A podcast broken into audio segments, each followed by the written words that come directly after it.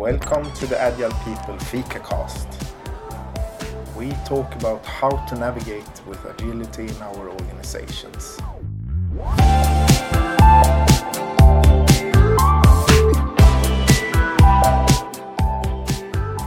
Welcome everyone to uh, the Agile People Fika. It's the place where we uh, talk about uh, good uh, subjects together together with taking a cup of coffee. And if you're doing a proper fika, you also eat something sweet to your coffee. Uh, today we will talk about uh, uh, finance and agility. We had a training a couple of weeks ago, and we are still in the learning zone from that training. So today we will talk about the importance of the decoupling, uh, targets, forecasts, and resource allocation. So I see we have some people with us. So let's hope we will have a good discussion around this. So Ingela, would you like to start to introduce um, a bit of the learning from why it's important to decouple mm. this and what's the difference from uh, traditional management models in uh, in our organizations? Mm. David, you with your uh, uh, accounting background, you need to support sometimes. uh, but um, really, um, traditionally, when you work with traditional budget, it has really three different purposes, which you kind of have built into the traditional budget processes.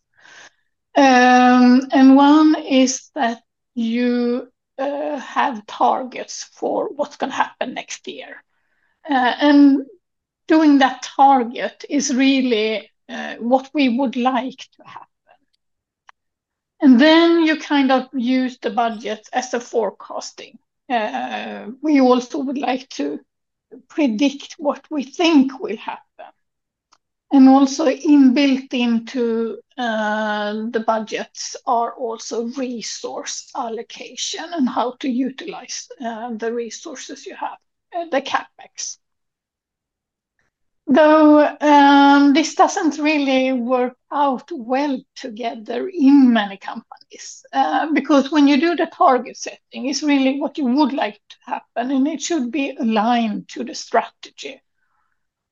Uh, and then you have the forecasting, uh, which is really what we think will happen, and that is really just to support business direction, to support what kind of decisions uh, we would like to have. And by if you do this forecasting um, in a more agile way than traditional budgeting, uh, it will also show that you sometimes have different time horizons. Uh, you might be a project organization, or uh, many times you need to look differently at the time horizon to take the proper decisions. And the third one is really the resource allocation. And people who work uh, in IT companies, uh, they have a tendency to see that their uh, sales often go up in in in December because companies or departments have had resources to buy new PCs or hardware or whatever. Um, and they want to use it because they are not sure that we'll get it the next uh, in the next year's budget. Mm. And uh, this resource allocation, I also think this is really uh, hindering us sometimes to do business. Because sometimes during a budget year, it might come up new business opportunity, which really um, which craves investments, and then you cannot always do the investments because you don't have this in your budget. And then it can be a missed uh, business opportunity. Mm. Mm. Any um, any thoughts about when we then have it more measured as one? Uh, what what happens then? Do we have any any uh, insights about that?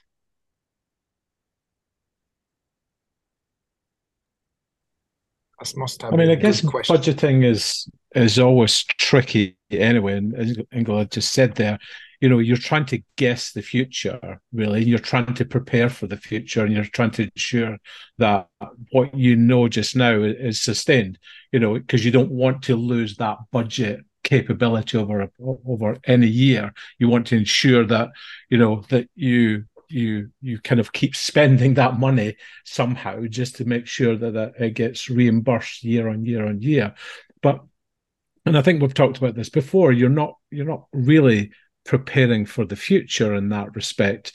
And you know, so and my wife has just been through the budget cycle with her work. She's an accountant, and so it's you're never in terms of that goal setting there you're never really given a holistic view of what those goals are and what you need to budget for you just know that you need to budget something and so i guess the past is a reasonable indicator of that but it's not the full story. I think you know you need to take other things into into um, consideration as well. And and that's never really done well. And so the flip side of that is that once you've got that in motion and it's generally locked down for the, the coming year, then forecasting then becomes a much more, um, I, I, guess, um, accurate prediction because you're not having to predict for the whole year. You're only predicting short cycles. And depending on what your goals are and depending on what projects that you're involved in, um, and that you need to resource and, and find um, fund funding for, then it gives you a, a kind of accurate um, view of that just month on month or period on period and to be able to do that. So your budget then starts to become fairly irrelevant in a, in a way because it's not really aligned to the, your goals, but your your forecasting is. And then as you mentioned there, Ingela, near the year end, they try and they try and align the two and say, "Oh, actually, you know, we need more money, or we need to at least sustain what we've got for next year because we don't know what next year's going to bring." I was like, "Well, you didn't know what this year was going to bring either." So, mm. you know, it's um, it's all a bit of a, and I'm sure we've all seen this. You don't need to be an accountant or involved in finance to be able to do this. You, we all mm. see it. You know, it's. Uh, mm it's very visible in every systems that we are working in, I think. Uh, yeah. But it also have another effect. It's that your people are very cautious in the beginning of the year because they don't want to spend the budget too much. So if there's a potential investment in the beginning, people might not jump on it as quickly because it's I don't know maybe there are something nicer coming later on, mm-hmm. and maybe we are over the budget. And there's also this uh, called when when how people are rewarded. Yeah. So managers and others are rewarded for because they are fulfilling their budget, which is also stopping them from taking risks or other things. So there are some challenges there also. So if you separate them, as I think the topic is today, right? If you mm. separate yeah. the, the three from each other, they can instead support each other. So mm okay, we have this this forecast, and mm-hmm. we follow that on a whatever. Maybe we follow that on a quarterly basis or something. Whatever suits for whatever we are doing, and then okay, we can see how does that trajectory follow onto the strategy that we want to have, which we set to uh, for the budget, and then we can okay, no, it doesn't support us. Okay, we need to re, recalculate the budget because we need to move things around. A budget doesn't have to be fixed the whole year. Mm. Uh, maybe there are some parts in the budget that is mm. fixed, uh, such as salaries or or mm. rentals and other things. That yeah, we know those things. They can have a cadence of twelve months, but other things maybe should have hmm. a, a, a, a shorter horizon. Mm. Okay, mm. so right, is... this this these three months we have this budget for these things, but now we have a new forecast that gave us some other information, so we move those money around a little bit so that it fits more and is better equipped to us reaching yeah. our yeah. target. I, I, I wouldn't confuse um not confuse sorry that's the wrong expression i wouldn't use the the the phrases budget and forecasting interchangeably. They are two very distinct um, things. But I take your point, Martin. It's it's about fluidity, and there's a purpose of having a budget. Um, and I'm going to allow Sophia, um, who's poised here, um, to to explain that. no, I'm not going to. Sorry, Sophia, I didn't mean to put you on. No, no. no, but I had a question like, uh, because we're mixing that budget and forecast. So, what is the actually a forecast for me is also like you prevent something like what you think is going to come, right? And that could be money and resources and, and what you're going to do, and that costs mm-hmm. something and going to gain something on that. And for me, I think this isn't that kind of budget? No, it it depends. I, would say because you have like a forecast uh, on sales, for example, you know how much money it's going to come in. But then if you look at your cost, uh, you have, as uh, Martin mentioned, you have your fixed cost, which is really in the in the bottom. And many of these costs are not so a they are kind of fixed, so it's not so easy to adjust them. But then you have a set of variable costs, uh, which you kind of can move around mm. with depending on what's happening around in the world. So if your sales go down, you need to address your costs somehow. Mm. Uh, so, so, this is just um, what happens in, in, traditional companies is that uh, you have this fixed budget uh, and when conditions around you change, and they do all the time, but you spend so much time to explain the discrepancy between budget mm. and actual result. Mm. Uh, and that is really tiring and not very productive because you're really discussing something that happened in the past. Mm. If you address more the, the variable cost uh, and adjust them to what's happening around you, you can mm. become much more flexible. Mm. I guess yeah. I guess it, it becomes different sector wise as well. So if you think public sector, um, particularly here in the UK, um, so at the beginning of the year, then you know, whether it's a, a, police force or a council or whatever, will be given a pot of money at the big start of the year. And then it's up to um, that organization to then budget across the year. They're, they're, they're not going to get any more um, pocket of money um, because they're not revenue generators per se. D- don't get me wrong, they can make money um, from different things if they offer services or license fees and, and stuff like this. There's money to be made. But if they didn't, then generally it's that pot of money. And it, therefore, it's, it's up to them to how well they spend that over the year and you know that, and, and that's um and so they would work on that that basis whether you know it, it, doesn't make sense to just say well here's a million pounds you know distribute it evenly over 12 months that's just not going to work because obviously mm. there'll be sort of seasonal or cyclical variation um mm. but you know it's, it's up to them mm. how they then manage that and, and, and a good indicator of that is that once you've budgeted, it becomes that benchmark really, or or a baseline, so that any of that actual costs that come through, you're offsetting it against the the, the budget that you've allocated. And uh, you know, and if you factored in the, the variation that's required, then then generally what you spend is is what you've budgeted for, um, and you know, and you're controlling that cost. Mm. I think when you move into um, um, maybe private sector or financial services, then you know they've also got the revenue factor to come into it as well because that's the nature of their business. They're gener- they don't get the pot of money at the start of the year. They they generate revenue mm. across the year and then so budget um, accordingly. Very similar, and, and to take Martin's point, is that that, that, that why should we do it over a 12 month period? Mm. I mean, we, we're no better informed at this point to to say what that budget then looks like because we don't know which projects are going to spring up. We don't know exactly the goals and direction of the organization for this next this this next period. We know that we're continuing. We know that some projects will come up. We know that we'll plan for some projects. We know that some will just you know be sprung up on us. So you know it's it's about being more fluid and more agile in that respect and how we react um to that. Um, mm. yeah it's, it's Yeah. I guess the last couple of years have been pretty good proof of just just that the importance of being being agile in the mindset of of your revenues as we had like the, the last couple of years with Ukraine or or, or uh, the, the pandemic. Well, if you have a fixed budget and, and the, the pandemic strikes, I guess well you're you kind of in a bad situation. Mm. You're not able to to to to at least adjust it accordingly. Mm. No.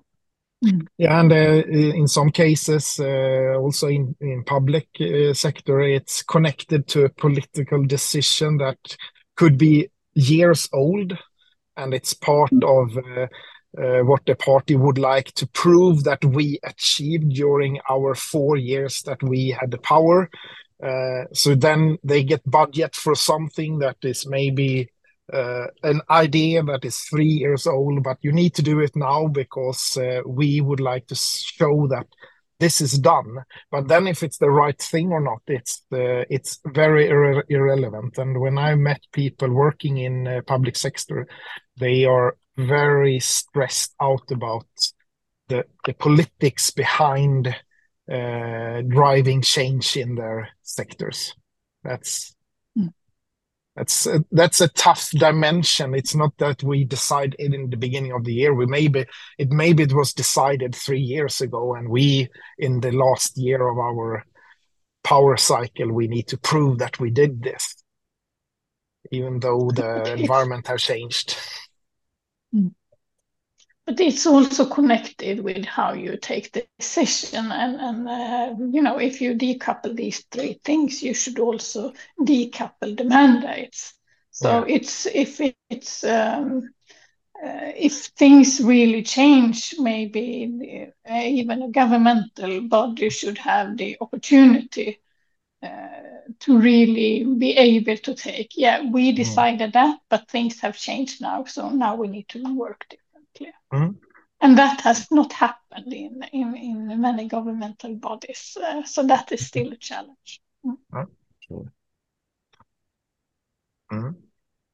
I've heard about. The, uh, I've, I've heard about um, uh, governmental or uh, community initiatives where they try to work more agile with uh, some of the initiatives that they are running. I heard somewhere in Skåne, I think they have they tried something. Uh, one of the communities here in Sweden, and also in Åland, one of the islands uh, between Finland and Sweden, where they uh, they work a bit different with uh, different projects and how to uh, to work in a more agile way uh, connected to those projects. with, with budgets as well, yes. Because I remember my, my mother was working as a physiotherapist, like way back, but for a commute or landsting. I don't know what that is in English. But the, the more the better they work, like had better quality and like would really work in a really good way. And then she said, okay, now they're going to like give us some some better funding for next year because we have really struggled to have being a good team and then say, now you have been worked so good, so next year you get less money. Mm-hmm. And that doesn't motivate like people. Yes. I think it's still a lot like that in in yeah mm. and that is also what you just mentioned there is really a result uh, why they spend a lot in december yeah. exactly Mm-hmm. And, and and that's that's the underlying factor, isn't it? We all know the science of having to provide funds for various resources and projects and stuff like that. But equally, you know, if you're not motivated um, to to perform, and then as Martin said, alluded to there earlier, is that if you're you know your performance review is based on how well you do in the budget, then you know it's it's not aligned mm. really you know and then you start i guess creating you know these um um bad practices or unethical mm. practices and you know and and people are just not it's it's it's not there for control or mapping performance or you know protecting the organization at all you know and we we've seen uh, here in the UK a couple of um our um, local authorities gone bankrupt, you know, Yeah. and um, and that's where it really hits home because a local authority is there to serve the community and serve the people within it. You know, it's um, you know, if a bank or or a private sector company has a bad year and you know goes beyond budget, you know, they're they're not necessarily at threat of going to bankrupt. You know, but local authorities uh, is, is a big deal, isn't it? Because Mm. ultimately, then what what do they do the following year? They're not they're not going to get any more money from the government, um, you know, get money from what they're they're doing, and then try to extract value over the course of year from some other means. And as I say, it can lead to some unethical practices or, you know, poor behaviors for the community you're supposed to be serving. Mm. You know. Mm. Uh, we have some minutes left. Maybe we should turn this around. Do we have any good examples of where companies have uh, decoupled these these from each other and or maybe start to re rethink a bit around budgets? Maybe they are not moving directly into beyond budgeting, but they are maybe experimenting in that direction. And uh, do we have someone that have seen this and would like to share?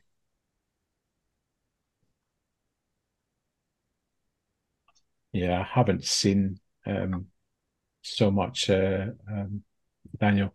And what I have Mm. seen is that during the process is that they've that they're doing that faster horse routine where they create the tool that allows them to do the calculation better, you know. Um, But then that's just extracting as opposed to creating value from that, mm. isn't it? And and I think what we've talked about previously is that so so how does HR and finance join forces to to help in that process? I know that's not beyond budgeting's, you know, um, reason for being, but you know, it is an opportunity, you know, to to start creating that, you know, um, resource allocations, projects, goals, um, really getting that holistic approach Mm. um, for moving forward because obviously finance can't do it on their own. And and, and, and you know budgeting and forecasting is not just purely about finance. You know finance are the gatekeeper if you like in terms of okay so for each you know um, cost center or, or, or directive control um, you know they, they're basically feeding their numbers to finance who's basically collate and sense make them to put into the system. And so it's not a finance specific role, it's it's a business specific role. It's just because we're dealing with numbers, it falls into finance's um, um, domain, but it's, it, it should readily be a company wide. Did it, uh, I haven't first thanks hand experience, but Knut, the, the teacher, he talked about uh, in Norway, uh, public sector Yes. where they work with Mhm. hospitals. No, They- it's it, is it um, included in NAV? Or social no, security no, it's and not. no? It's uh, like uh, Försäkringskassan in Sweden is the um, Uh, social security. Social security, okay. Yeah, yeah. So they, That they is work- actually a very good But example. yeah, and, and I think as as you said, David, it, it connected to people and culture actually in HR because they worked a lot with principles first to set some sort of guideline on the behavior that you were expecting from Mm. from all the budget areas, and then you created budget areas based on specific in, in a different way. You didn't put a budget for mobile phones or uh, people and um, specific people. You put it on a location, uh, which were empowered to take on the budget themselves and just work with resource allocation and, and forecasting for their area. But it wouldn't work unless they had a shared principle understanding, which I assume, I don't know, were probably in joint venture with people and culture. Mm. I hope so, at least. Uh, I'm not sure. I don't know. Should have been. But if you are interested to learn, we uh, we have an upcoming. I don't have the date yet, but Bjarte Bogsnes, who is uh, he will um, tell he will join us uh, a webinar with agile people. Uh, Mm. so uh, follow us on uh, LinkedIn Ah, okay. and uh, we will post it as there as soon as possible. He he is uh, is great to listen to, uh, and Yeah. he is uh, one of the guys who made uh, beyond budgeting concept uh, known around the globe. Okay. So, uh, with that said, uh, I think it's time to end the fika. Uh, So we have an upcoming webinar around this subject where we will learn more from experts. Uh, In the fika, we are more elaborating on the knowledge we just have gained. Uh, But I learned more things today, and I also uh, got reminded of a couple of things that we had in the training. So, uh, Thank you very much for a good talk and for joining us today. And see you next week. Thank you. Thank you. Bye bye. Thank you. Bye bye. Bye.